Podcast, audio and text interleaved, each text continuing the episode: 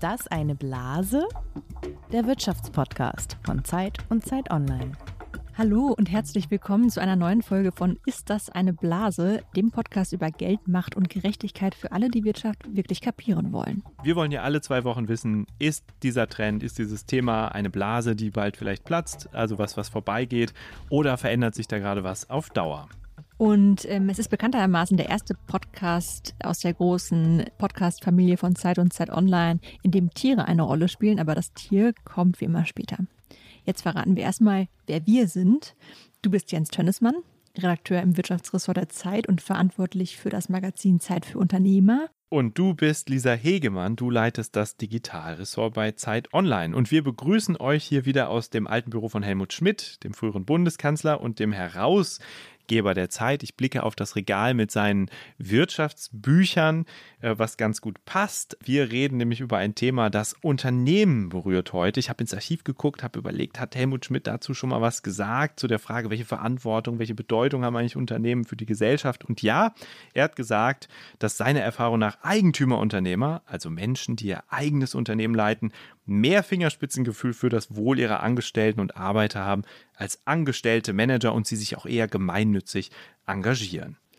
Und genau darum geht es heute, den Zweck eines Unternehmens, den Purpose, den tieferen Sinn, seine Bestimmung. Purpose ist ein Begriff, der seit einigen Jahren ziemlich inflationär verwendet wird und eine Vielzahl von Unternehmen hat den eigenen Purpose schon gesucht und gefunden oder sucht vielleicht auch immer noch danach. Und wir wollen heute mal fragen, Purpose, ist das eine Blase? Aber wir starten wie immer mit einem Spiel, Lisa. Genau, es heißt Fakt oder Fantasie. In wirtschaftlichen Blasen steckt auch immer viel Fantasie, sonst würden die nicht so groß werden. Und es kommt darauf an, die Tatsache nicht aus dem Blick zu verlieren. Und heute hast du, Jens, mir 3 Behauptungen mitgebracht und ich muss erkennen, ob sie stimmen oder ob sie deiner Fantasie entsprungen sind. Richtig. Und jetzt geht's los. Bist du bereit, Lisa? Ich bin bereit. Okay, erste Behauptung. Ich erkläre erst eine kleine Vorgeschichte. Also Ökonomen, Lisa, haben sich schon lange mit der Frage beschäftigt, wozu Unternehmen eigentlich da sind. Und da gab es früher eine Ansicht, die sehr verbreitet war und auch heute immer noch verbreitet ist. Die sogenannte Shareholder Primacy. Das bedeutet, die Aktionäre und Aktionärinnen haben die Hauptverantwortung für ein Unternehmen, weswegen ihre Rendite maximiert werden muss. Das Ganze ist bekannt geworden als die Friedman Doctrine nach Milton Friedman, der gesagt hat, the business of business is business. Also Unternehmen sollten sich um ihre Geschäfte kümmern. So ist am Ende allen geholfen. Das ist ihre soziale Verantwortung, Profit zu machen. So hat er das mal in einem Artikel in der New York Times 1970 formuliert und ist damit auch ein bisschen zur Legende geworden. Und jetzt, liebe Lisa, kommt das Fakt oder die Fantasie. Knapp 20 Jahre nach diesem Gastbeitrag und unter dem Eindruck des Börsencrashs 1987 hat Milton Friedman tatsächlich in einem Interview seine Sichtweise ein bisschen korrigiert und gesagt, doch, Unternehmen sollten sich engagieren, aus einem Verantwortungsgefühl heraus und um die Gesellschaft zusammenzuhalten, auch wenn sie das ein bisschen Geld kostet. Fakt oder Fantasie? Also, dass Milton Friedman seine Meinung so radikal geändert hat, das kann ich mir eigentlich fast nicht vorstellen. Ich würde sagen, das ist deiner Fantasie entsprungen. Richtig, Lisa, du hast mich überführt. Milton Friedman ist da bei seiner Meinung geblieben. Ich habe jedenfalls nichts anderes gefunden. Und er hat in einem Interview 1989 sogar gesagt, ja, karitative, gemeinnützige Aktivitäten von Unternehmen können in manchen Fällen dazu beitragen, dass dieses Unternehmen dann sogar so viel Geld verdient wie möglich. Also am Ende dient auch das nur dem Gewinnmaximierungsziel. Was sagst du dazu, Lisa? Ja, ich finde, das ist eine interessante Perspektive, die man durchaus auch aus dem VWL-Studium kennt, oder? Also dieses, dass ein Unternehmen, dadurch, dass es ein Unternehmen ist, Arbeitsplätze schafft, am Ende der Gesellschaft zuträglich ist. Genau, also die VWL nimmt an, in ihren Modellen, die Unternehmen wollen eigentlich nur ihren Gewinn maximieren und das hilft dann und trägt zu Arbeitsplätzen bei, richtig. Es gibt aber noch eine andere Sichtweise und dafür drehen wir die Zeit jetzt nochmal zurück ins ausgehende 19. Jahrhundert. Damals hat ein Unternehmer sein Unternehmen einer Stiftung vermacht, der es bis heute gehört, und zwar um die wirtschaftliche Sicherung und sachgemäße Verwaltung dieses Unternehmens auch für eine entfernte Zukunft größere Gewähr zu schaffen, als Privatinhaber auf die Dauer zu verbieten vermögen. So hat er das im Stiftungsstatut formuliert. Der Mann hieß Ernst Abbe, war Professor für Physik und Mathematik und gehörte zu denen, die den Erfolg des Unternehmens Carl Zeiss in Jena begründet haben. Und im Stiftungsstatut von 1896 standen unter anderem als Zwecke die Erfüllung größerer sozialer Pflichten, als das ein Inhaber, ein persönlicher Inhaber machen könnte, und die Betätigung in gemeinnützigen Einrichtungen in Jena. Soweit ist das alles richtig. Und jetzt das Fakt oder die Fantasie. In Paragraph 104 hat der Stifter eine wichtige Einschränkung gemacht. Er hat gesagt, Mittel der Stiftung, also auch Überschüsse des Unternehmens, dürfen nicht an Einrichtungen fließen, die irgendwie kirchlich geleitet sind, selbst wenn die eigentlich gemeinnützig sind. Wahr oder falsch? Ich habe zwar schon gerade gesagt, das ist Fantasie, aber das kommt mir auch sehr fantastisch vor. Also, weil ja die Kirche Ende des 19. Jahrhunderts eigentlich noch eine sehr, sehr wichtige Rolle gespielt hat. Ich würde sagen, da versuchst du nochmal, mich reinzulegen. Lisa, dieses Mal liegst du leider daneben. Das war tatsächlich so. Also er hat in dem Stiftungsstatut festgelegt, dass die Mittel an Organisationen fließen, die konfessionelle oder politische Ziele, Einflüsse haben und damit in Verbindung gebracht sind. Selbst wenn es am Ende gemeinnützige Zwecke sind, denen das Geld dann dienen würde. Das überrascht mich ja doch. Weiß man, warum das so ist? Ich habe versucht, das rauszufinden. Mir ist es nicht gelungen. Ich fand es auch interessant. Er hat es in diesem Stiftungsstatut in die gleiche Ecke gerückt wie politische Zwecke. Also ihm war auch wichtig, dass das Geld nicht an Einrichtungen geht, die sozusagen politischen Rücksichten beschränkt sind oder politische Parteibestrebungen verfolgen. Also vielleicht hat er da die Kirche auch sozusagen in ihrer Rolle auf dem politischen Feld identifiziert und gedacht, nee, da soll es nicht hin, damit es am Ende ja nicht irgendwelchen politischen Absichten dient. Lisa, du hast noch eine dritte Chance. Es steht ein Punkt für dich und einmal daneben und du kannst noch einen Punkt machen. Von Ernst Abbe und Carl Zeiss spannen wir nochmal die Brücke in die Gegenwart. Ich habe dir ein Zitat mitgebracht von einem Event aus dem Mai 2021 und es lautet: Es gibt eine große Zahl von jungen Menschen, die heute Unternehmen gründen, die aber gerne wollen, dass dieses gegründete Unternehmen jetzt gar nicht in einer rein kapitalistischen Form fortbesteht, sondern die durchaus einen Unternehmenszweck, neudeutsch Purpose, mit diesem Unternehmen verbinden. Und wenn wir dafür Lösungen suchen, dann sind wir auch im Sinne unserer marktwirtschaftlichen Ordnung auf dem richtigen Weg. So, Lisa, und jetzt Fakt oder Fantasie? Dieses Zitat stammt von Friedrich Merz, der lange Lobbyist bei BlackRock war und zum Beispiel mal das Buch Mehr Kapitalismus wagen geschrieben hat.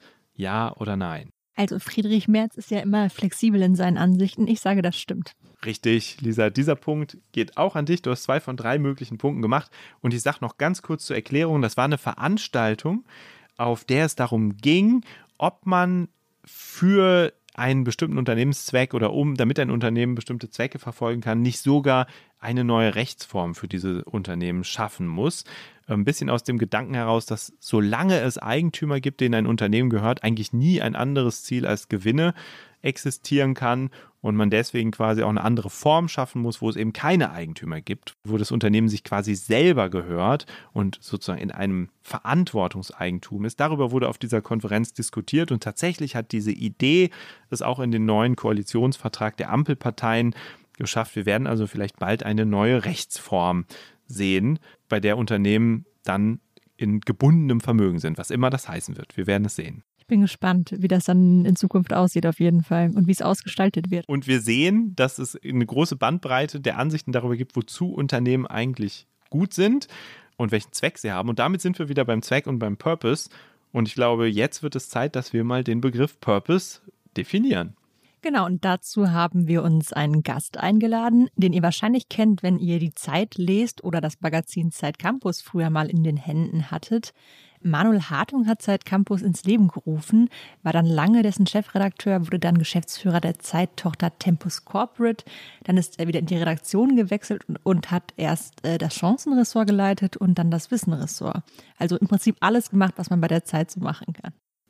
Und Manuel hat sich tatsächlich als erster 2018 mit dem Begriff Purpose in der Zeit beschäftigt, in einem Interview. Und zukünftig macht er sich quasi beruflich Gedanken um das Thema Purpose und um Purpose. Vom kommenden Jahr ist Manuel nämlich neuer Vorstandsvorsitzender der Zeitstiftung Ebelin und Gerd Bucerius, die Projekte fördert, die Impulse in Wissenschaft, Kultur und Bildung setzen.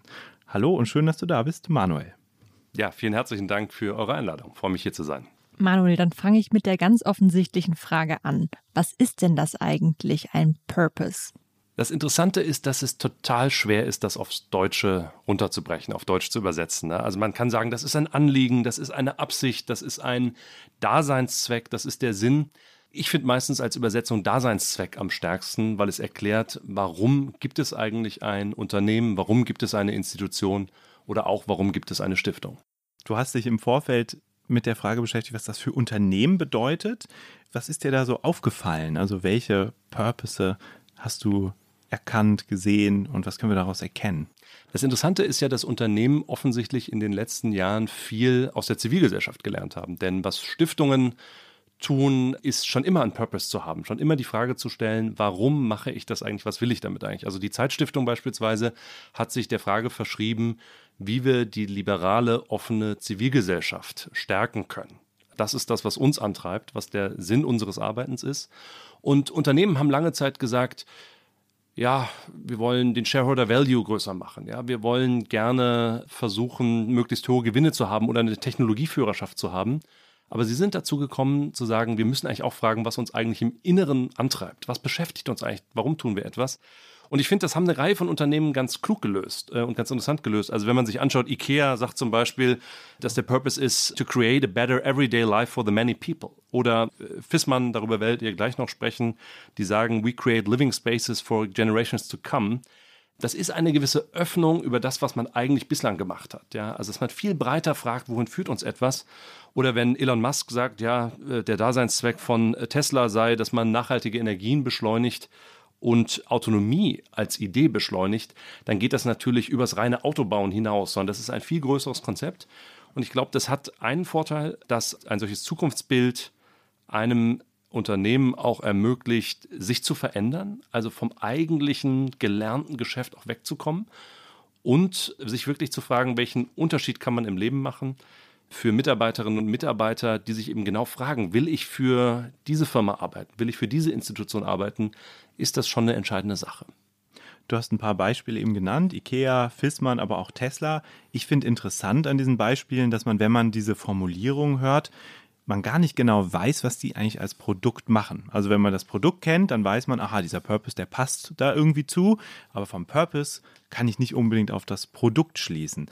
Bedeutet das, dass das Produkt, also Heizungen von Viessmann oder Autos von Tesla, am Ende eigentlich austauschbar sind, wenn das Unternehmen sich vor allem auf seinen Purpose konzentriert und vielleicht dann andere Produkte irgendwann in den Mittelpunkt rückt?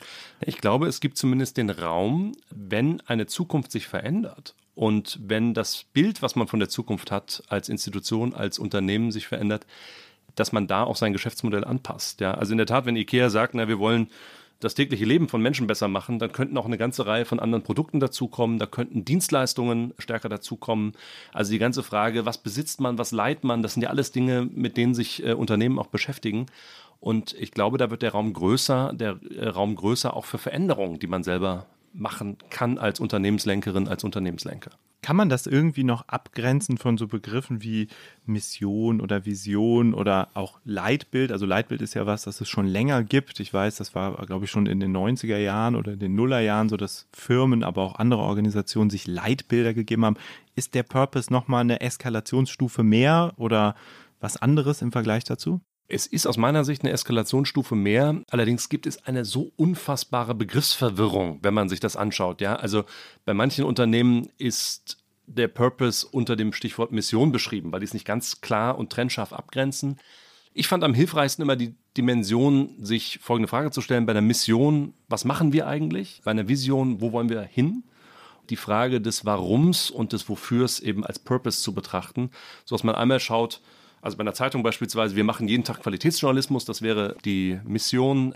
Die Vision könnte sein, wir wollen ein führendes Medienhaus im digitalen Wandel werden und der Purpose wäre, wir wollen gemeinschaftlich dazu beitragen, dass diese Gesellschaft eine bessere wird oder der Diskurs in unserer Gesellschaft eine bessere wird. Also ich glaube, man kann es schon unterscheiden. Es wird aber sehr oft vermengt und deswegen muss man sich, glaube ich, auch nicht grämen, wenn man was liest und denkt, ach, naja, ist das jetzt Mission, Vision oder Purpose? Da ist relativ viel Begriffsverwirrung und auch Beschreibung von unterschiedlichen Begriffen manchmal zusammengefasst. Und wie findet man jetzt einen Purpose, wenn man den als Unternehmen finden möchte? Es gibt da verschiedene Methodiken und vielleicht kann Max Viessmann da auch gleich noch entsprechend was zu sagen. Es gibt ja Dinge, die tief in der DNA vergraben sind von Unternehmen. Es gibt bei der Stiftung beispielsweise, ist es nicht vergraben, sondern recht offensichtlich unser Gründer Gerd Bucerius und Ebelin Bucerius, die sich eben sehr dafür eingesetzt haben, dass diese Zivilgesellschaft liberal bleibt, dass sie offen bleibt, die als in der Politik und als Verleger dazu beigetragen haben, dass unser Gemeinwesen ein gutes bleibt. Ich glaube, da ist es relativ offensichtlich zu sagen, woher kommt das her, warum verschreiben wir uns diesem Auftrag, warum haben wir diesen Daseinszweck? Und bei Unternehmen kann man, glaube ich, in der Tat fragen, was sind Dinge, die uns in der Vergangenheit beschäftigt haben, vielleicht die ganz lange zurückliegen, vielleicht sind es aber auch Dinge, die sich entwickelt haben in der letzten Zeit. Also tief nochmal zu fragen, warum bin ich eigentlich hier, warum arbeite ich hier? Mir hat bei einem Interview, das ich geführt habe, du hattest darauf hingewiesen, Jens, ein Berater zum Thema Purpose gesagt, dass es etwas von Aristoteles stammendes sei in der Methodik. Ja, man versucht sich zu fragen, wo kreuzen sich die Bedürfnisse der Welt und die eigenen Talente? Und ich glaube, das ist ein ganz guter Ansatz, zu fragen, wie finde ich meinen Purpose? Ja, vielen Dank, lieber Manuel, für diese Basics zum Thema Purpose. Du hast es schon gesagt, wir haben es auch schon verraten. Wir haben gleich einen Gast eingeladen, der uns sozusagen hands-on erklären wird, wie er diesen Purpose für sein Unternehmen gefunden hat und was er jetzt mit diesem Purpose macht. Also wie sich das dann wieder auswirkt auf das, was er mit seiner Firma vorhat. Darüber reden wir gleich und sagen jetzt erstmal vielen Dank, Manuel. Vielen Dank. Herzlichen Dank für die Einladung.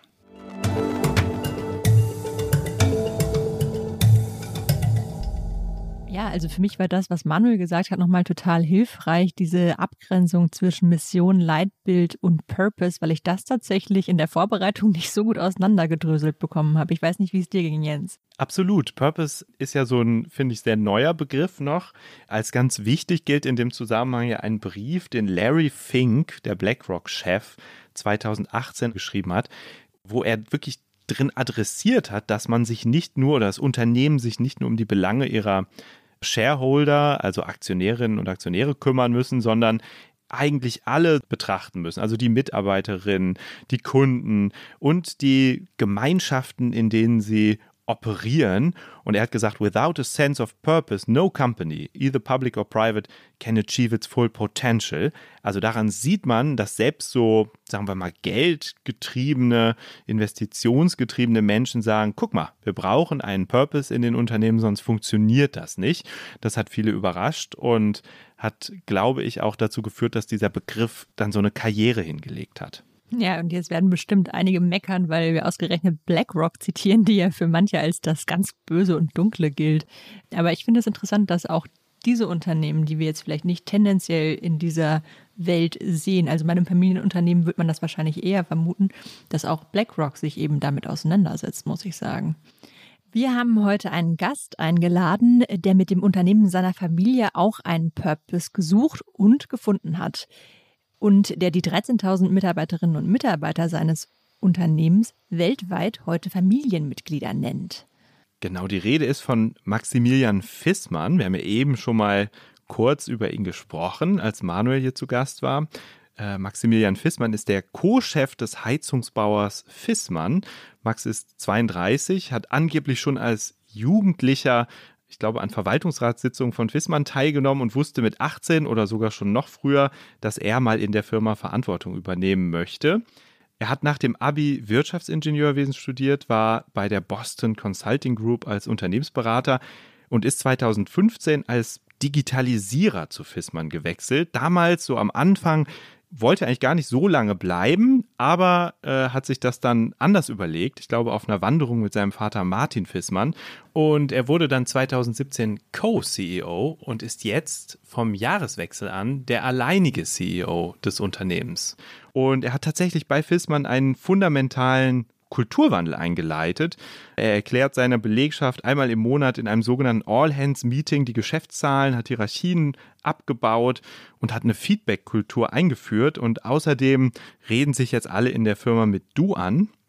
Und weil ich ihn, Max Viessmann, mal einen Tag als Reporter begleiten durfte, sind wir seitdem auch per Du. Und jetzt erstmal Hallo und guten Morgen nach Allendorf. Hallo Max. Ja, guten Morgen, lieber Jens, liebe Lisa. Die besten Grüße gen Norden, in den hohen Norden. Ja, hallo, auch von meiner Seite. Und nur um es einmal kurz zu erklären, wir haben uns der Einfachheit halber darauf geeinigt, dass wir uns jetzt auch in diesem Podcast duzen. das ist ja sowieso ein Phänomen, das man sehr aus der Start-up-Welt kennt, und ich finde es eigentlich schön, dass das jetzt auch in den sozusagen bewährten und alten etablierten Mittelstand Einzug hält. Max, dein Vater Martin hat mir mal gesagt, du hättest das Unternehmen aus einem Dornröschenschlaf geholt. Was hält dich gerade wach und wie hältst du das Unternehmen wach?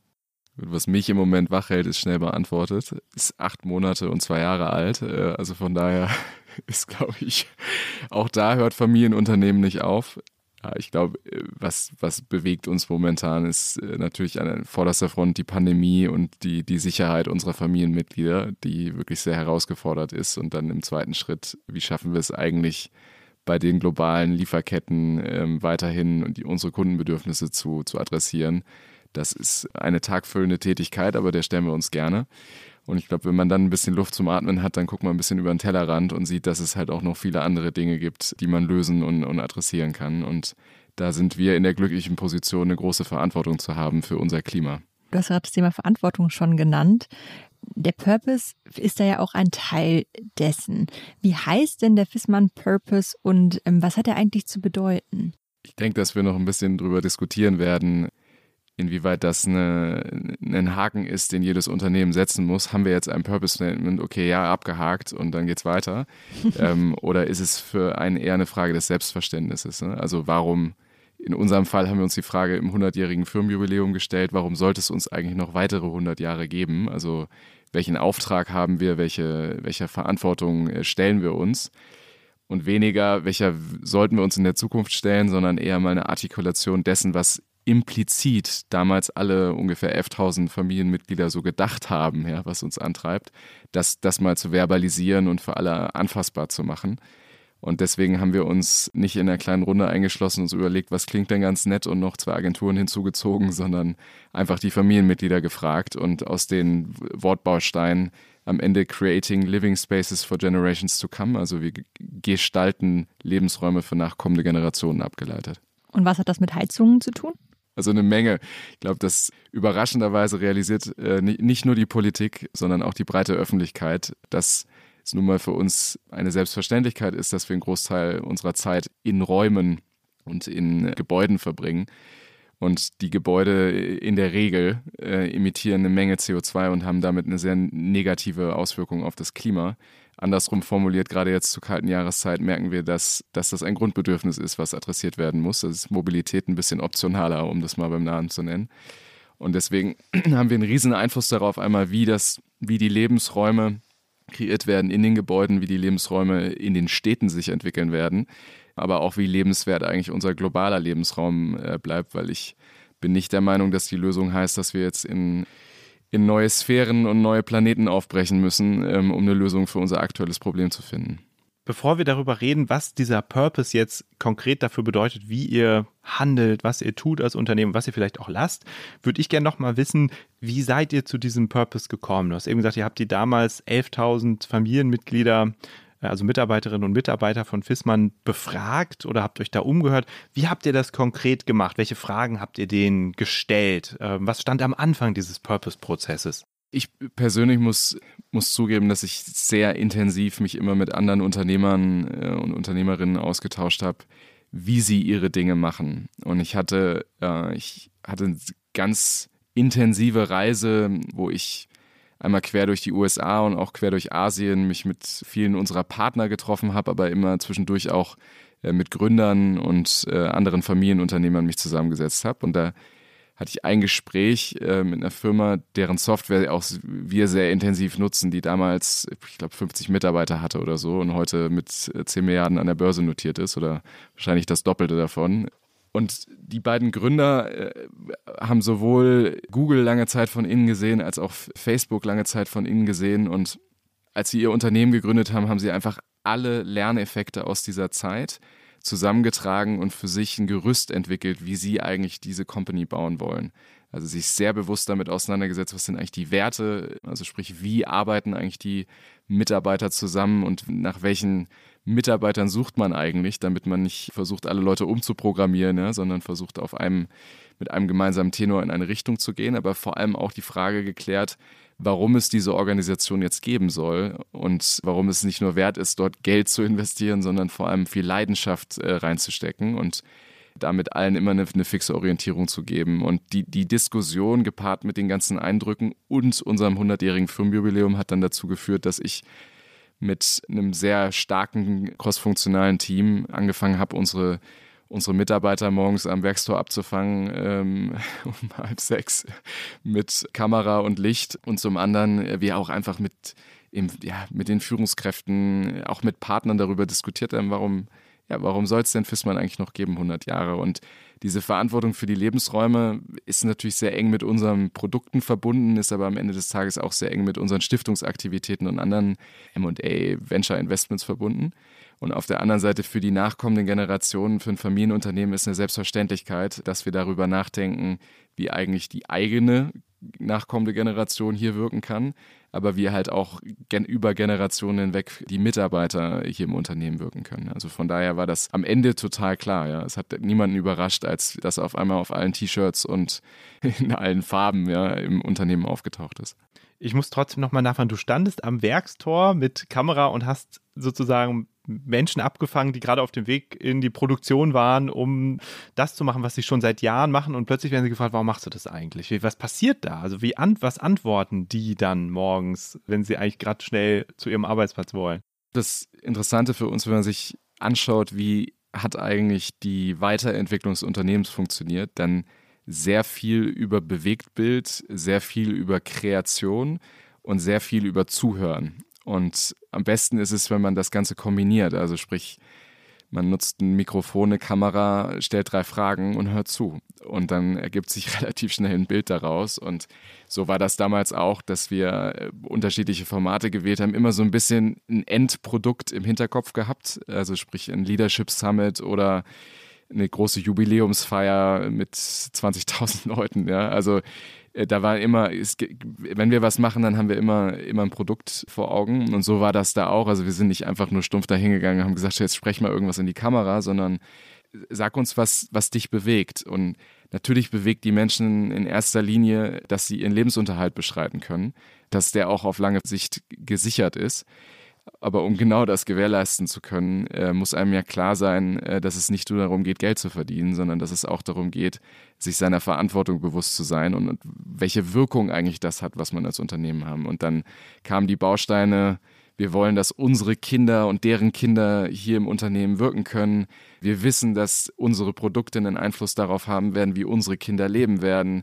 Wir wissen, dass wir verändern können, wie der Lebensraum sich entwickeln wird, und wir haben es in der Hand, wir können das beeinflussen, und da ist für viele einfach, kriege ich selber Gänsehaut, weil für viele einfach nochmal viel transparenter geworden ist, dass es halt nicht nur darum geht, irgendwie warm und kalt und die richtige Luftqualität zu machen und dann noch ein paar digitale Dienste dazu zu entwickeln, sondern dass wir ein bisschen mehr machen können als das und das eigentlich auch schon immer täglich getan haben. Und das sagen Ihnen Leute ganz spontan am Werkstor morgens, wenn sie eigentlich zur Arbeit wollen? Ja, wie gesagt, das sind Bausteine. Also der eine fokussiert sich mehr darauf, was tut unser Produkt, der andere fokussiert sich mehr darauf, wie läuft eigentlich unsere Fertigung, die andere fokussiert sich mehr darauf, was heißt das eigentlich für nachkommende Generationen, und daraus setzt sich dann ein Bild zusammen. Und so haben wir zum Beispiel auch unsere Vision vor kurzer Zeit entwickelt, dass wir die Familienmitglieder dazu aufgerufen haben, ihren Traum für Viessmann zu benennen, und das dann auch nicht nur zu verbalisieren, sondern mit einem Foto zu versehen. Und dann haben wir tausende Statements zurückbekommen und am Ende über eine Keyword-Analyse rausgefiltert, welche Ähnlichkeiten gibt es eigentlich, und dann daraus ein Statement geformt, und das war super konsistent, und witzigerweise haben wir uns natürlich auch vorher Gedanken gemacht, wo könnte das denn hinlaufen, und hat eigentlich zu 100% übereingestimmt. Ja. Und was hat dein Vater zum Beispiel dazu gesagt, dass du da gerade kamst und gesagt hast, wir wollen jetzt mal wissen, warum machen wir das eigentlich? Ich meine, das Unternehmen war ja schon 100 Jahre alt, es hat 100 Jahre gut funktioniert, dein Vater hat das lange geleitet. Wie kommt man darauf, sozusagen in so einer Situation nochmal ganz am Anfang anzufangen und zu fragen, warum machen wir das? Und wie sieht man das dann vielleicht auch als ältere Generation? Also ich glaube, wenn man das Warum neu beantworten muss, dann ist es schwierig.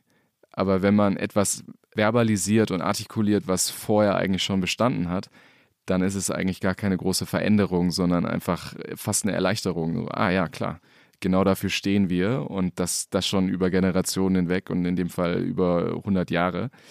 Das war total klar. Also für meinen Vater, als wir das erste Mal über das Statement gesprochen haben, so ja, logisch, ja, geht genau in die richtige Richtung.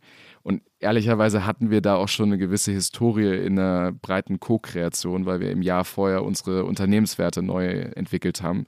Und halt immer, wir tun alles und das macht uns nicht nur stark als Angebotsmarke, sondern auch in der Art und Weise, wie wir die Organisation entwickeln, indem wir Herkunft und Zukunft immer verbinden. Also wir stellen nicht automatisch alles in Frage und sagen, das muss alles neu gemacht werden, sondern wir gucken uns halt genau an, was sind die Dinge, die wir stärken wollen, was sind die Sachen, die wir vielleicht in der Zukunft ein bisschen mehr betonen wollen. Und von daher war der Ansatz, die breite Mitarbeiterschaft zu befragen und daraus dann die richtigen Schlüsse zu ziehen, der war jetzt schon ganz gut trainiert, also der Muskel hat schon funktioniert. Was mich ja beschäftigt, das ist eine fast eher philosophische Frage. Kann man eigentlich einen Purpose je erfüllen? Ist eigentlich das Ziel von Viessmann jemals irgendwann erreicht? Also kann man einen Purpose erfüllen?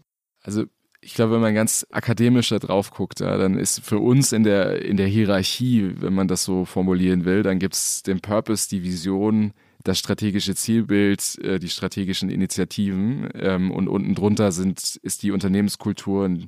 Und die Unternehmenskultur wie auch der Purpose, die sind eigentlich beide zeitlos. Also sie gelten immer, was nicht heißt, dass es keine Destination ist, aber es bedeutet einfach, es ist eine dauerhafte Orientierung. Also wenn wir in unserem Stiftungsausschuss zum Beispiel zusammensitzen und mit Tausenden von Anträgen konfrontiert sind, dann hat das unsere Arbeit einfach wahnsinnig erleichtert, weil wir gucken uns halt an, zahlt es auf die Lebensräume ein, zahlt es auf die nachkommenden Generationen ein und wenn die Antwort Nein ist, dann gibt es ein entsprechendes Feedback und es sorgt für Klarheit und von daher ist das jemals erreicht, dass ich hoffe jeden Tag, also wir tun eigentlich alles dafür, jeden Tag darauf einzuzahlen, dass wir die Lebensräume für nachkommende Generationen entsprechend positiv gestalten. Von daher ist, glaube ich, der Unterschied zur Vision, wo wir sagen, das ist ein Zielzustand, den kann man eigentlich nicht erreichen. Nur dann ist er richtig vom Ambitionsniveau. Das ist tatsächlich mehr Destination als Reason Why. Gleichzeitig sind Purpose ja oft so generisch formuliert, dass man sich so ein bisschen fragt, naja, kann man das nicht über fast alles sagen, nicht nur über Heizungsverkäufe? Wie gesagt, wir haben uns damals nicht hingesetzt und haben gesagt, lass uns mal ein Purpose-Statement formulieren. Das war eben genau nicht die Übung, sondern wir haben uns einfach hingesetzt und haben gesagt, warum gibt es uns weitere 100 Jahre? Und wir sprechen auch intern nicht von dem Unternehmenszweck, ja, sondern sagen, das ist ein Leitbild und daran orientieren wir uns, so ein Selbstverständnis. Und deswegen kam eigentlich der Begriff erst nach der Übung und nicht vorher. Und bei vielen Unternehmen merkt man halt, dass es genau andersrum ist. Ja, da ist das Gefühl, wir müssen jetzt endlich ein Purpose-Statement haben, weil alle haben das und es ist totaler Peer-Pressure und das ist meistens ein guter Startpunkt, um etwas sehr Unauthentisches zu tun und da sind wir halt ein bisschen anders gestrickt, ehrlicherweise. Also für mich war der Startpunkt, das Warum stärker zu diskutieren, auch gerade in der Kommunikation, im Marketing, eher Simon Sinek, den Golden Circles, weil er aus meiner Sicht die Reihenfolge nicht richtig, weil man eher Why, What und How sagen sollte, als Why, How und What. Aber das geht dann sehr ins Detail. Nur das hat mich sehr bewegt, weil ich halt eher auf einer Angebotsseite drüber nachgedacht habe, wie beschreibt man eigentlich, warum das relevant ist und welchen Mehrwert das hat. Und wenn man mal drüber nachdenkt, über Viessmann, wir befähigen Menschen dazu, gemeinsam einen positiven Beitrag fürs Klima zu leisten. Und deswegen sprechen wir auch ganz bewusst eher von Co-Creatern als von Kunden und Partnern, weil wir halt wissen, dass dadurch, dass wir Energie übergeordnet managen können, dadurch, dass wir Haushalte zusammenbringen können und gemeinsam einen größeren Mehrwert generieren können, dadurch haben wir den höchstmöglichen positiven Einfluss auf unsere Lebensräume. Und das ist eine gute Orientierung. Du hast es eben schon einmal gesagt, dass ihr anguckt, wie zahlen eure Aktivitäten auf bestimmte Ziele ein, die sich aus diesem Purpose ableiten lassen. Und spannend wird es ja dann bei der Frage, wenn man Aktivitäten in den Blick nimmt, die vielleicht profitabel sind oder sich lohnen könnten, aber mit diesen Zielen nicht so richtig zusammenpassen. Also wo gab es schon mal Aktivitäten, wo ihr gesagt habt, ja, das könnte sich lohnen für uns, machen wir aber nicht, das zahlt nicht auf unsere Ziele ein. Also wo habt ihr euch da schon mal von was verabschiedet, obwohl es aus einem alten, sagen wir mal rein geschäftsmäßig orientierten Interesse eigentlich lohnend gewesen wäre? Ja, da gibt es leider keine Klischee-Antwort drauf, weil ich bin halt Familienunternehmer und nicht Vorstand eines börsennotierten Unternehmens, der sich an den Meinungen der Analysten orientieren muss. Also um es sehr offen zu sagen, ich glaube, viele Unternehmen missbrauchen das Purpose-Statement auch dafür, um Divestments zu rechtfertigen, um den Verkauf von Unternehmensteilen zu rechtfertigen.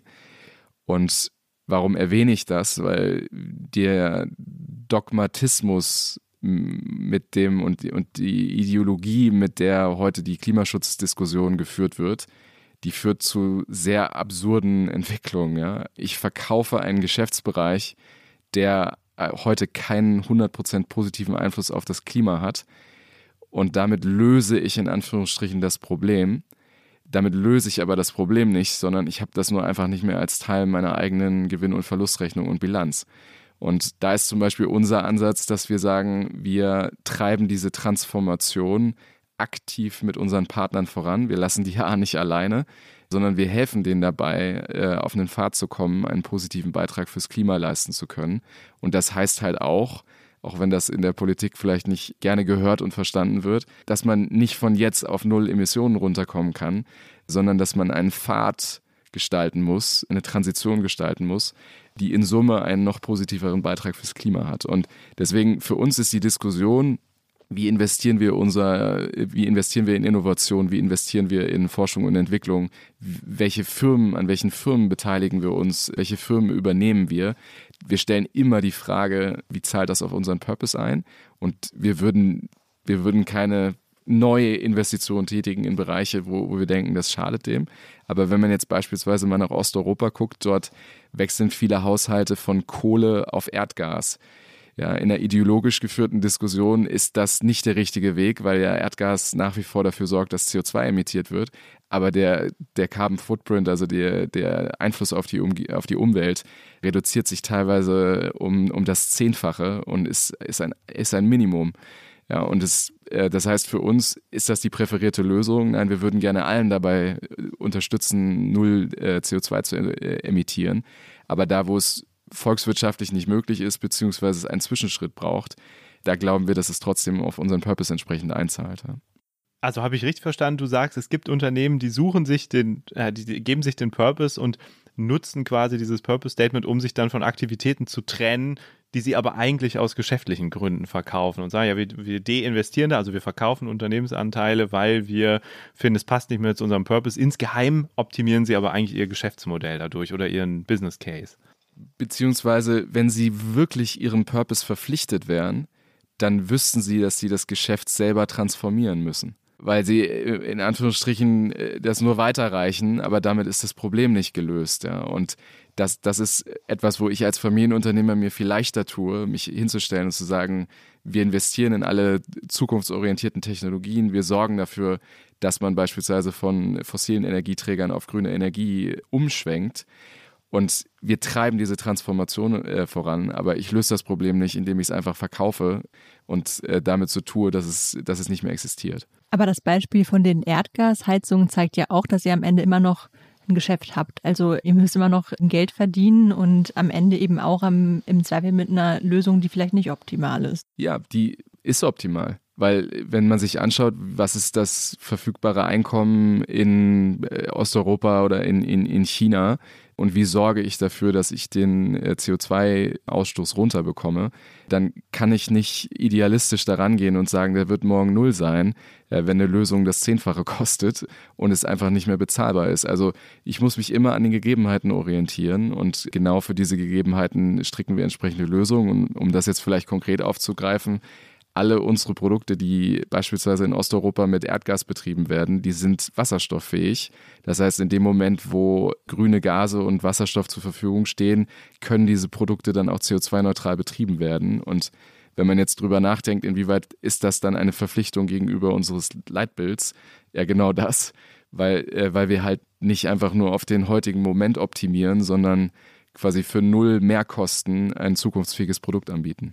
Ich fand interessant, dass ihr in der Pandemie ja jetzt Sachen gemacht habt, die man vielleicht nicht von euch erwartet hätte. Also ihr habt zum Beispiel ein Beatmungsgerät entworfen, ihr habt auch so Lufttauscher für Schulen gebaut und ihr habt, das hat jetzt nichts mit der Pandemie zu tun, aber fand ich auch interessant, habt einen Anbieter von Vertical Farming-Expertise in den Niederlanden gekauft, wenn ich das richtig, oder sich daran beteiligt, wenn ich das richtig gesehen habe. Das sind ja alles Dinge, wo man so denkt, ja, das hat doch mit dem alten Thema Heizung und Kühllösung gar nicht so viel zu tun. Also bedeutet der Purpose auch, dass ihr euch in neue Gebiete reinwagt, und kann es am Ende heißen, dass in 10, 20, 50 Jahren Viessmann vielleicht gar keine Heizung mehr baut, sondern ganz andere Sachen macht, aber eben, weil sie dem Purpose dienen. Am Ende ist das natürlich so. Also wenn wir uns überlegen, wie können wir die Lebensräume lebenswert erhalten, dann gibt es natürlich sehr viele Dimensionen, wie man sich dem widmen kann. Das Gute ist, dass das Raumklima mal erstmal einen sehr großen Hebel darstellt auf die CO2-Emissionen. Also 40% aller Gebäude weltweit stehen für den globalen CO2-Ausstoß. Also das heißt, wenn wir wissen, alle, ne, da ist der größte Hebel, dann gucken wir natürlich, dass wir das Problem gelöst bekommen. Aber gleichzeitig haben wir uns mit dem Thema Luftqualität schon länger auseinandergesetzt, aus der Überzeugung heraus. Ich habe lange in Asien gelebt und da live erlebt, dass es keine Selbstverständlichkeit ist, die Luftqualität zu haben, die man jetzt beispielsweise bei uns hier in Nordhessen hat. Und genauso erweitern wir das Portfolio. Am Ende geht es aber immer wieder auf den Purpose als Kern zurück. Und wenn man sich beispielsweise die Beteiligung an Priva anschaut, da kommen drei Sachen zusammen. Das eine ist, man braucht für die Essensgewinnung in der Zukunft, die ja sehr viel dezentraler stattfinden wird in den urbanen Zentren, brauche ich natürlich auch das richtige Klima, das in den Vertical Farmen ja entsprechend Nahrung entstehen kann. Und was zum Beispiel auch viele Leute vergessen, ist, dass damit Pflanzen wachsen können, brauchen sie CO2. Also Vertical Farms sind eine tolle CO2-Senke, um CO2 zu absorbieren. Und das heißt, da kommt wieder sehr viel zusammen, also unsere Kerntechnologie. Und dann zum anderen ist es so, dass deren Produkt auch sehr gut in Gebäuden einsetzbar ist. Und damit haben wir eine sehr, sehr große Schnittmenge, was die Lebensräume für nachkommende Generationen betrifft. Und vielleicht noch eine Frage, jetzt abseits von den Geschäftsbereichen, in denen ihr unterwegs seid und die zum Purpose passen oder die in Richtung Purpose transformiert werden. Was bedeutet denn so ein Purpose dann für die Kultur in einem Unternehmen? Also ihr habt den Purpose gefunden. Wie verändert sich dann das Unternehmen innen drin durch diesen Purpose? Was habt ihr da angestoßen? Also ich fange vielleicht mal bei dem anderen zeitlosen Element der Unternehmenskultur an. Wir haben in 2016 drei übergreifende Werte für uns definiert und die klingen, wie das immer so ist, erstmal generisch und sind nicht sonderlich spezifisch. Das ist verantwortlich, teamorientiert und unternehmerisch, und die drei Werte sind dann unterteilt in drei erklärende Kriterien, die es dann ein bisschen konkreter machen. Und alleine dieses Selbstverständnis, dass wir Verantwortung als einen Wert wertschätzen, der an vorderster Front steht. Also in jedem Recruiting-Interview, wenn wir die Bewertungskriterien danach ausfüllen, gehen wir immer alle drei Werte durch und ranken die Kandidaten. Und das heißt, wir achten sehr stark darauf, dass wir Menschen für uns gewinnen, die Verantwortung übernehmen wollen, und haben natürlich auch schon viele Mitarbeiter vorher gehabt, die genau für diesen Wert gestanden haben. Und deswegen ist diese Überleitung aus dem Purpose in die Organisation eigentlich sehr leicht, weil wir müssen niemanden dafür gewinnen, Verantwortung zu übernehmen. Das ist das Selbstverständnis der großen Viessmann-Familie. Wie hat sich die Kultur dadurch verändert? Ich glaube, einmal im Sinne von, wer setzt sich mit uns auseinander als zukünftiges Familienmitglied? Da schaut man einfach viel konkreter darauf, was wir eigentlich tun und welchen Unterschied man als Mitglied der großen Viessmann-Familie machen kann. Auf der anderen Seite gilt es auch für M&A. Wir haben sehr viele Unternehmer, die uns ansprechen, oder Unternehmerinnen, die sagen, hey, gibt es nicht eine Möglichkeit, mit euch zusammenzuarbeiten, dass ihr Minderheitsgesellschafter werdet, weil wir sind begeistert von eurem Leitbild, aber wir sehen halt auch, dass ihr eine ganz andere Art und Weise habt, ein Unternehmen zu führen und mit anderen Unternehmen zusammenzuarbeiten.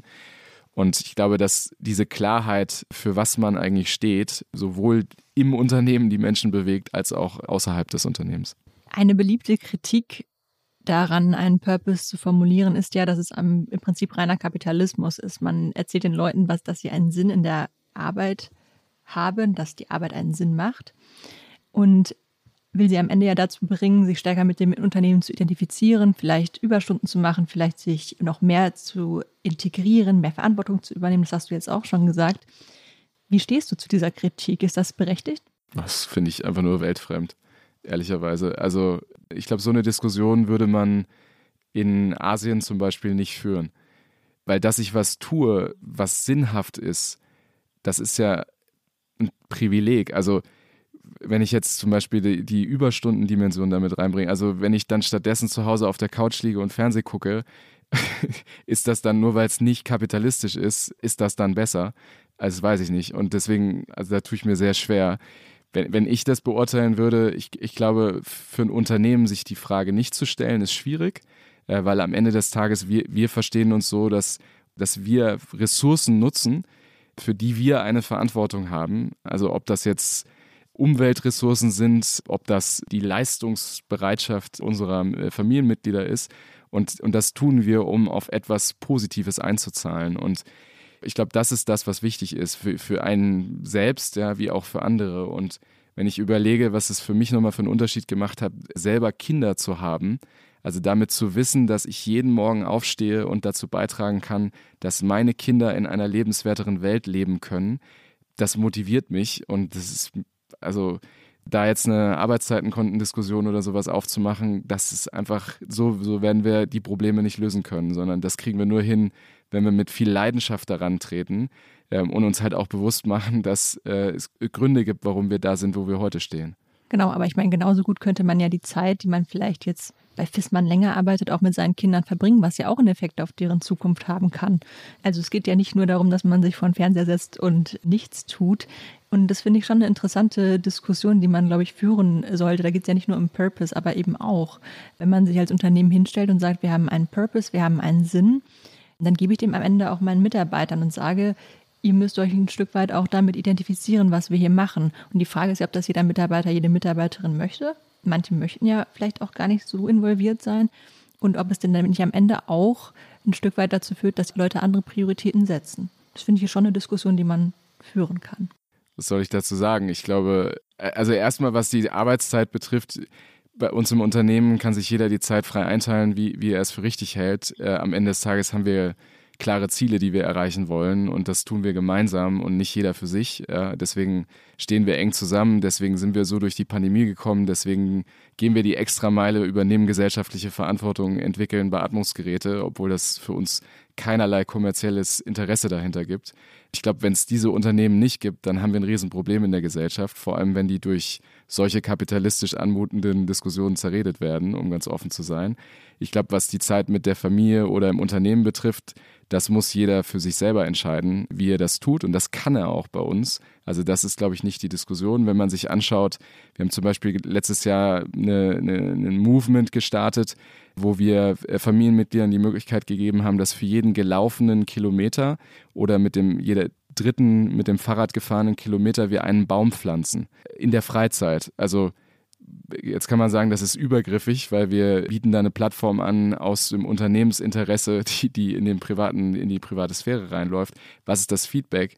Wir haben Tausende von Leuten, die auch nicht mit uns im Unternehmen irgendwie zusammen sind, die sagen, das ist eine coole Initiative, das motiviert mich, mich mehr zu bewegen. Das haben wir natürlich gemacht, weil in Corona-Zeiten die Bewegung etwas nachgelassen hat und wir halt daran interessiert sind, dass es unseren Familienmitgliedern gut geht. Und gleichzeitig kann ich noch einen positiven Beitrag für die Umwelt leisten, weil die Viessmann-Stiftung entsprechende Gelder in die Hand nehmen wird und Bäume pflanzt. Und ich glaube, wenn das nicht lösungsorientiert diskutiert wird, sondern ideologisch, dann wird es echt schwer, weil da kommen wir dann nicht nach vorne. Ja, wobei man dann immer diskutieren kann, was ideologisch ist und was lösungsorientiert. Genauso gut könnte man ja sagen, dass es nicht lösungsorientiert ist, sondern auch, dass das wieder dazu da ist, damit sich die Leute eben bewegen und nicht krank werden. Auch das wäre dann wieder eher aus der unternehmerischen Perspektive als wirklich auf die Mitarbeiter. Ich möchte dir das gar nicht unterstellen. Ist das verwerflich, wenn ich mich dafür interessiere, dass es unseren Mitarbeitern gut geht? Also jetzt wird es interessant. Genau, natürlich nicht per se. Ich glaube nur, dass diese Diskussionen sind ja spannend und deswegen führen wir ja auch, deswegen setzen wir ja auch dieses Thema, weil es eben am Ende auch immer was macht mit den Leuten. Und man kann das ja genauso gut in Frage stellen wie alles andere auch. Ja klar, nur wenn ich mit einem Verdachtsmoment in so eine Diskussion, mit einem negativen Verdachtsmoment in so eine Diskussion reingehe, ich glaube, das ist halt genau das. Ne? Also wenn ich mir angucke, wie werden Familienunternehmer in Deutschland heute gesehen, dann in einer Art und Weise, die ist irgendwo entrückt. Ja? Weil ich meine, was tue ich? Ich stehe jeden Morgen auf, und tue etwas, um auf unseren Purpose einzuzahlen. Und gleichzeitig weiß ich, dass ich für 13.000 Familienmitglieder dafür sorgen muss, dass die in Lohn und Brot sind. Ja. Und das ist, kann ich dir sagen, ist nicht immer einfach. Vor allem nicht, wenn man in eine Corona-Zeit reinläuft, wo man dann mal 40% des Umsatzes verliert und die Sorge haben muss, Tausende von Leuten zu entlassen. Also wenn ich mir jetzt Gedanken darüber machen muss, dass ich mich dafür rechtfertige, dass ich mich für das Wohl meiner Mitarbeiter interessiere, dann weiß ich nicht, ob die gesellschaftliche Diskussion in die richtige Richtung läuft. Ja. Ich finde es einen interessanten Punkt, dass du dieses Bild von Familienunternehmern angesprochen hast. Ich habe in den vergangenen Jahren relativ viele Familienunternehmen besucht und bin tatsächlich noch bei so ein paar ganz klassischen gelandet. Also wo der Chef noch mit einem eigenen Fahrstuhl, also fährt das Auto unten in die Tiefgarage, fährt mit einem eigenen Fahrstuhl auf seine Ebene und kriegt eigentlich seine Mitarbeiterinnen und Mitarbeiter nie wirklich zu Gesicht und stellt, glaube ich, auch nicht die Frage, warum machen wir das hier eigentlich alles. Das ist, glaube ich, so diese alte Welt, woher vielleicht auch das Bild ein bisschen kommt. Und ich fand sehr erfrischend, als ich damals in Allendorf war, dass ihr das eigentlich gar nicht mehr so lebt, sondern versucht auch anders miteinander umzugehen und dieses Feedback einzusammeln. Das finde ich faszinierend. Du hast ja auch heute erklärt, wie ihr das mit dem Purpose, diesen Purpose entwickelt habt, wie ihr ihn mit Leben erfüllen wollt. Trotzdem gibt es ein paar Leute, die sagen, eigentlich kannst du nur den Purpose glaubwürdig vertreten, wenn du dich von deinem Eigentum verabschiedest. Also wenn du sagst, das Unternehmen kann nur dann einem anderen Ziel als der, sagen wir mal, Gewinnmaximierung oder Einkommensgenerierung für die Eigentümer dienen, wenn es eben niemandem mehr gehört oder nur noch sich selbst gehört. Ja, also dieses Stichwort heißt Verantwortungseigentum. Und jetzt gibt es tatsächlich im Koalitionsvertrag die Idee, eine Rechtsform zu schaffen, in der das Vermögen gebunden ist, also nicht mehr Eigentümer gehört. Wie siehst du diese Diskussion, die ja auch unter dem Begriff Purpose stattfindet? Ich glaube, da muss man ein paar grundsätzliche Aussagen machen zu Unternehmertum, ja, weil das hat mit der Diskussion gar nichts zu tun. Also ich glaube, wenn man sich einfach mal vor Augen führt, was ist das eigentlich, was da als beispielsweise Betriebsvermögen bezeichnet wird, ja, was in irgendwelchen Rankings als Vermögenswert hinzugezogen wird. Das ist Kapital, immaterielles, materielles, was jeden Tag dafür arbeitet, dass Menschen eine Perspektive haben, dass Bedürfnisse befriedigt werden, dass Verantwortung übernommen werden kann. Und die öffentlichen Diskussionen, dass es verwerflich ist, dass Unternehmen nach mehr Profitabilität streben. Also ich weiß nicht, da ist dann viel nicht verstanden, weil wenn ich nicht die Profitabilität erwirtschafte, dann kann ich nicht reinvestieren. Wenn ich die Profitabilität nicht erwirtschafte, kann ich beispielsweise auch keine soziale Verantwortung übernehmen. Und das ist ja der Spielraum, den ich schaffe. Und warum ist man vielleicht profitabler als jemand anders, weil man seine Hausaufgaben besser macht. Und wenn das nicht mehr belohnt wird, dann wird es schwierig. Jetzt komme ich auf die Gesellschaftsform zurück. Also das, wie wir Familienunternehmertum leben, seit 4 Generationen, ist, glaube ich, nicht anders davon. Ja, was anders ist, und das ist, glaube ich, das, was viele vergessen, wenn ich mein Eigentum abgebe, dann gebe ich auch mein Risiko ab. Wenn ich voll im Risiko stehe, und das tue ich jeden Tag, ja, ich stehe voll im Risiko, dann bin ich mir meiner Verantwortung bewusst und dann werde ich dieser Verantwortung auch gerecht. Und deswegen eine Diskussion darüber zu führen, dass es eine andere Unternehmensform braucht, obwohl es Stiftungen und Kapitalgesellschaften und Personengesellschaften gibt, die genau das Betriebsmodell zulassen, das ist aus meiner Sicht eine sehr interessante Diskussion, aber ich glaube nicht, dass sie wirklich wertstiftend ist, um ehrlich zu sein. Du hast dich ja auch in den letzten Monaten auch politisch positioniert gegen ein, sagen wir mal, rot-rot-grünes Bündnis, weil du auch gesagt hast, wir brauchen eigentlich keine Vermögenssteuer, gerade weil das Kapital, das zum Beispiel Familienunternehmer besitzen, eben in den Unternehmen gebunden ist und da arbeitet, es sozusagen kein Vermögen ist, das man auf seinem Konto mit sich rumträgt. Jetzt gibt es keine rot-rot-grüne Koalition und das Thema Vermögenssteuer ist vom Tisch. Freust du dich auf die Ampelkoalition? Also ich muss nochmal explizit sagen, Jens, ich habe mich nicht gegen eine Koalition geäußert.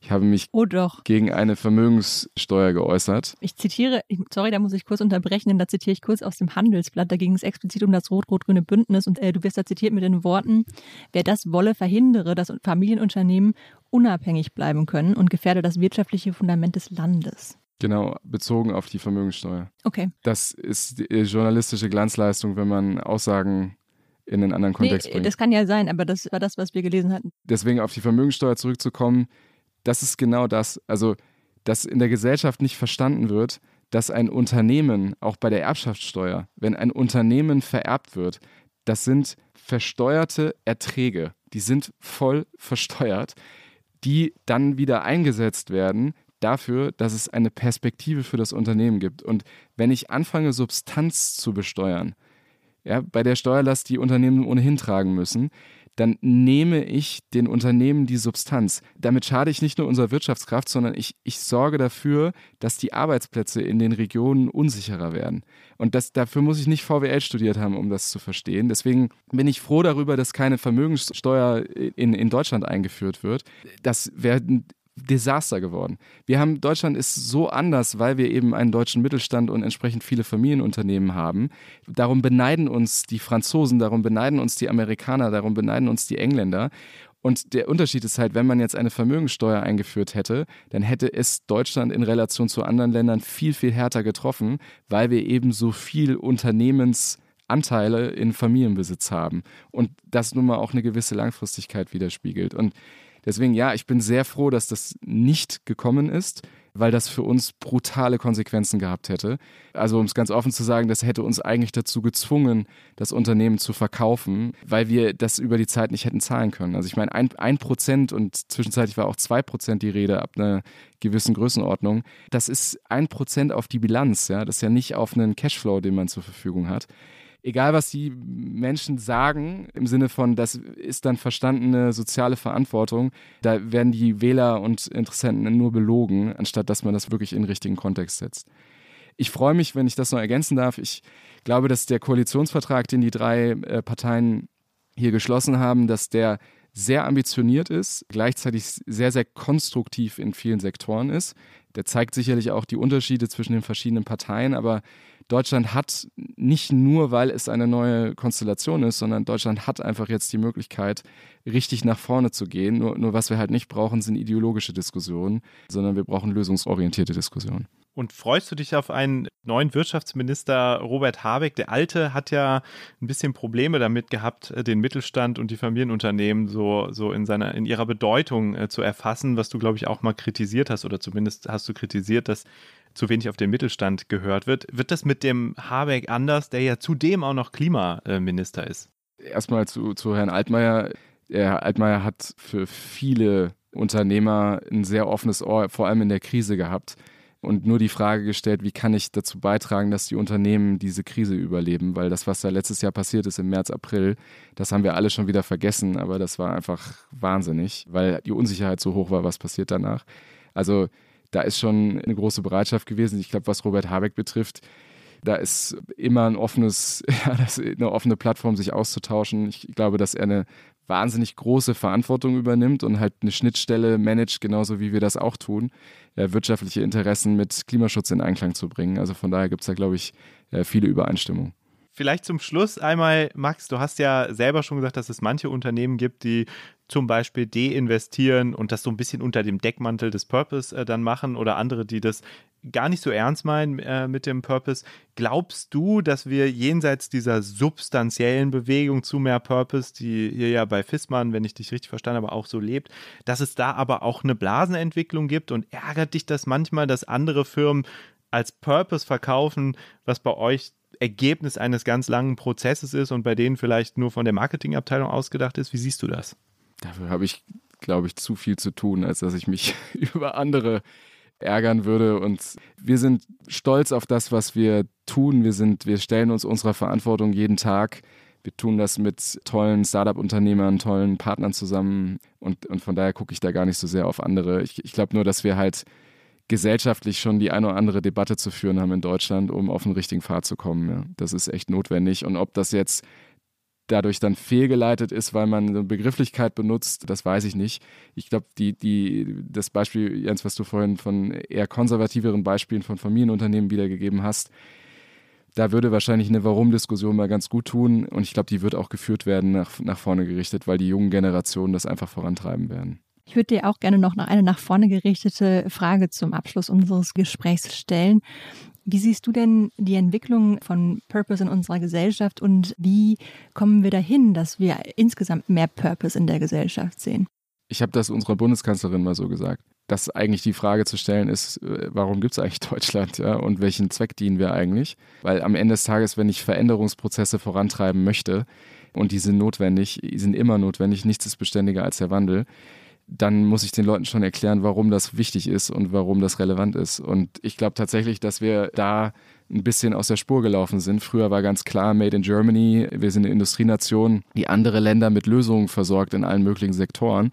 Und das hat sich ziemlich aufgeweicht aus unterschiedlichen Gründen. Und jetzt gerade haben wir zum Beispiel die Bausteine dafür, dass wir der Klimaschutz-Technologieführer werden. Wir hätten die Bausteine, nur viele von den Bausteinen können sich nicht entfalten, siehe Wasserstoff, weil in Berlin ideologische Diskussionen geführt werden. Also von daher, ich glaube, ja, Purpose-Diskussion in der Gesellschaft, warum tun wir Dinge, jeder für sich, in Organisationen, aber auch in der Politik, ist eine wichtige Debatte, weil Dogmatismus und Ideologie bringt uns nicht nach vorne.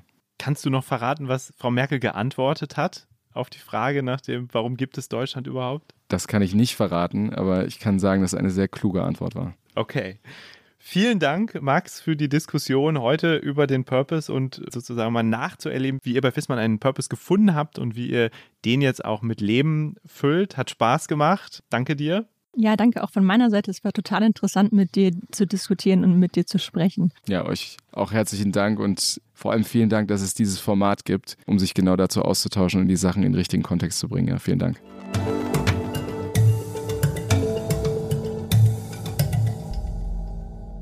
Ja, Jens, was meinst denn du? Wir haben jetzt mit Max Viessmann gesprochen und es ist ja durchaus auch hitzig geworden in dem Gespräch.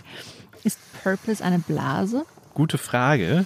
Wir haben uns ja, versuchen ja an bestimmten Indikatoren das festzumachen und einer oder vielleicht der wichtigste davon ist die Frage, sind damit überzogene Erwartungen verbunden? Und ich finde, das kann man auf diese Blase auch ganz gut übertragen. Was glaubst du?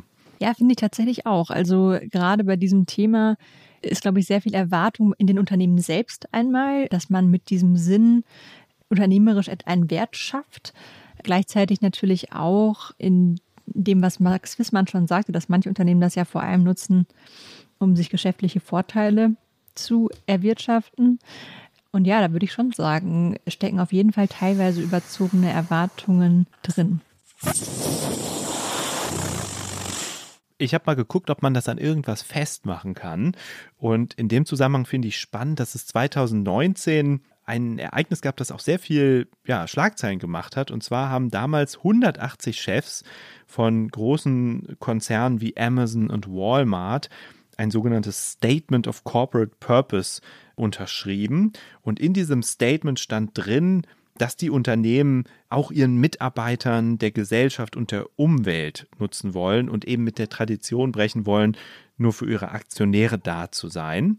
Und interessant ist, dass in der Corona-Pandemie es eine Studie gab, die mal geguckt hat, wie haben sich denn diese Unternehmen, die sich diesem Purpose verpflichtet haben, verhalten. Und dabei kam eben raus, dass sie sich eigentlich gar nicht so anders verhalten haben als Unternehmen, die keinen Purpose oder die diesen Purpose Letter nicht unterschrieben haben. Und das Beispiel diente zum Beispiel das Beispiel Marriott, also eine Hotelkette, deren Chef sich quasi verpflichtet hatte, den Purpose und das Wohlergehen der Mitarbeiter und so weiter in den Mittelpunkt zu rücken.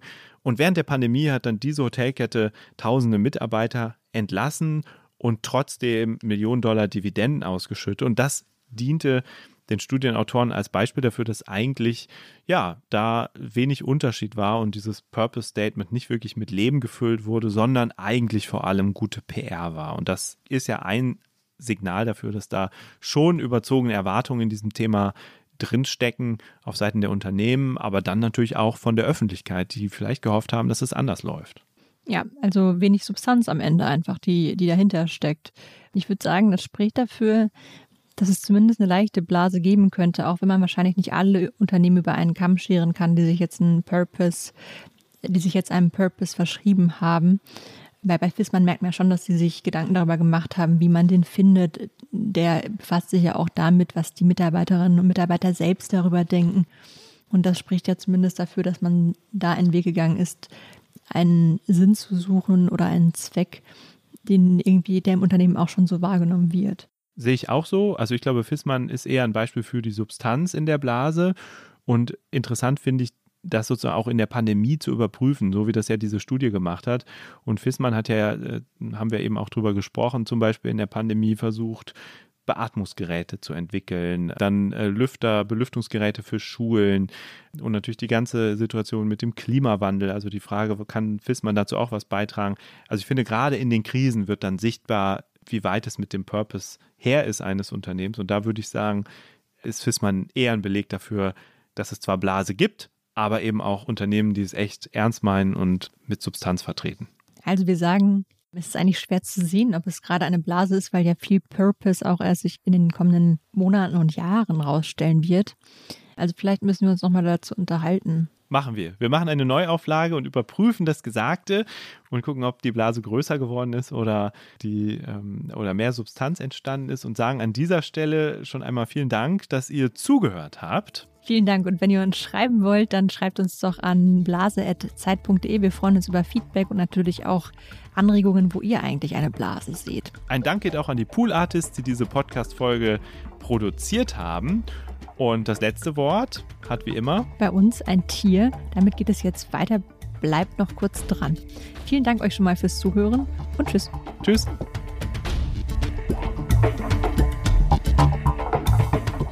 Ist das eine Blase?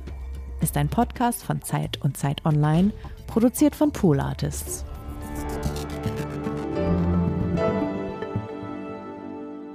Hallo und herzlich willkommen aus dem Berliner Homeoffice. Am Ende jedes Podcasts lassen wir ja ein Tier darüber orakeln, wie es mit einem Thema weitergeht. Die Idee dahinter: sind wir als Wirtschaftsobjekt am Ende eigentlich schlauer als Tiere, die vermeintlich zufällig eine Wahl treffen?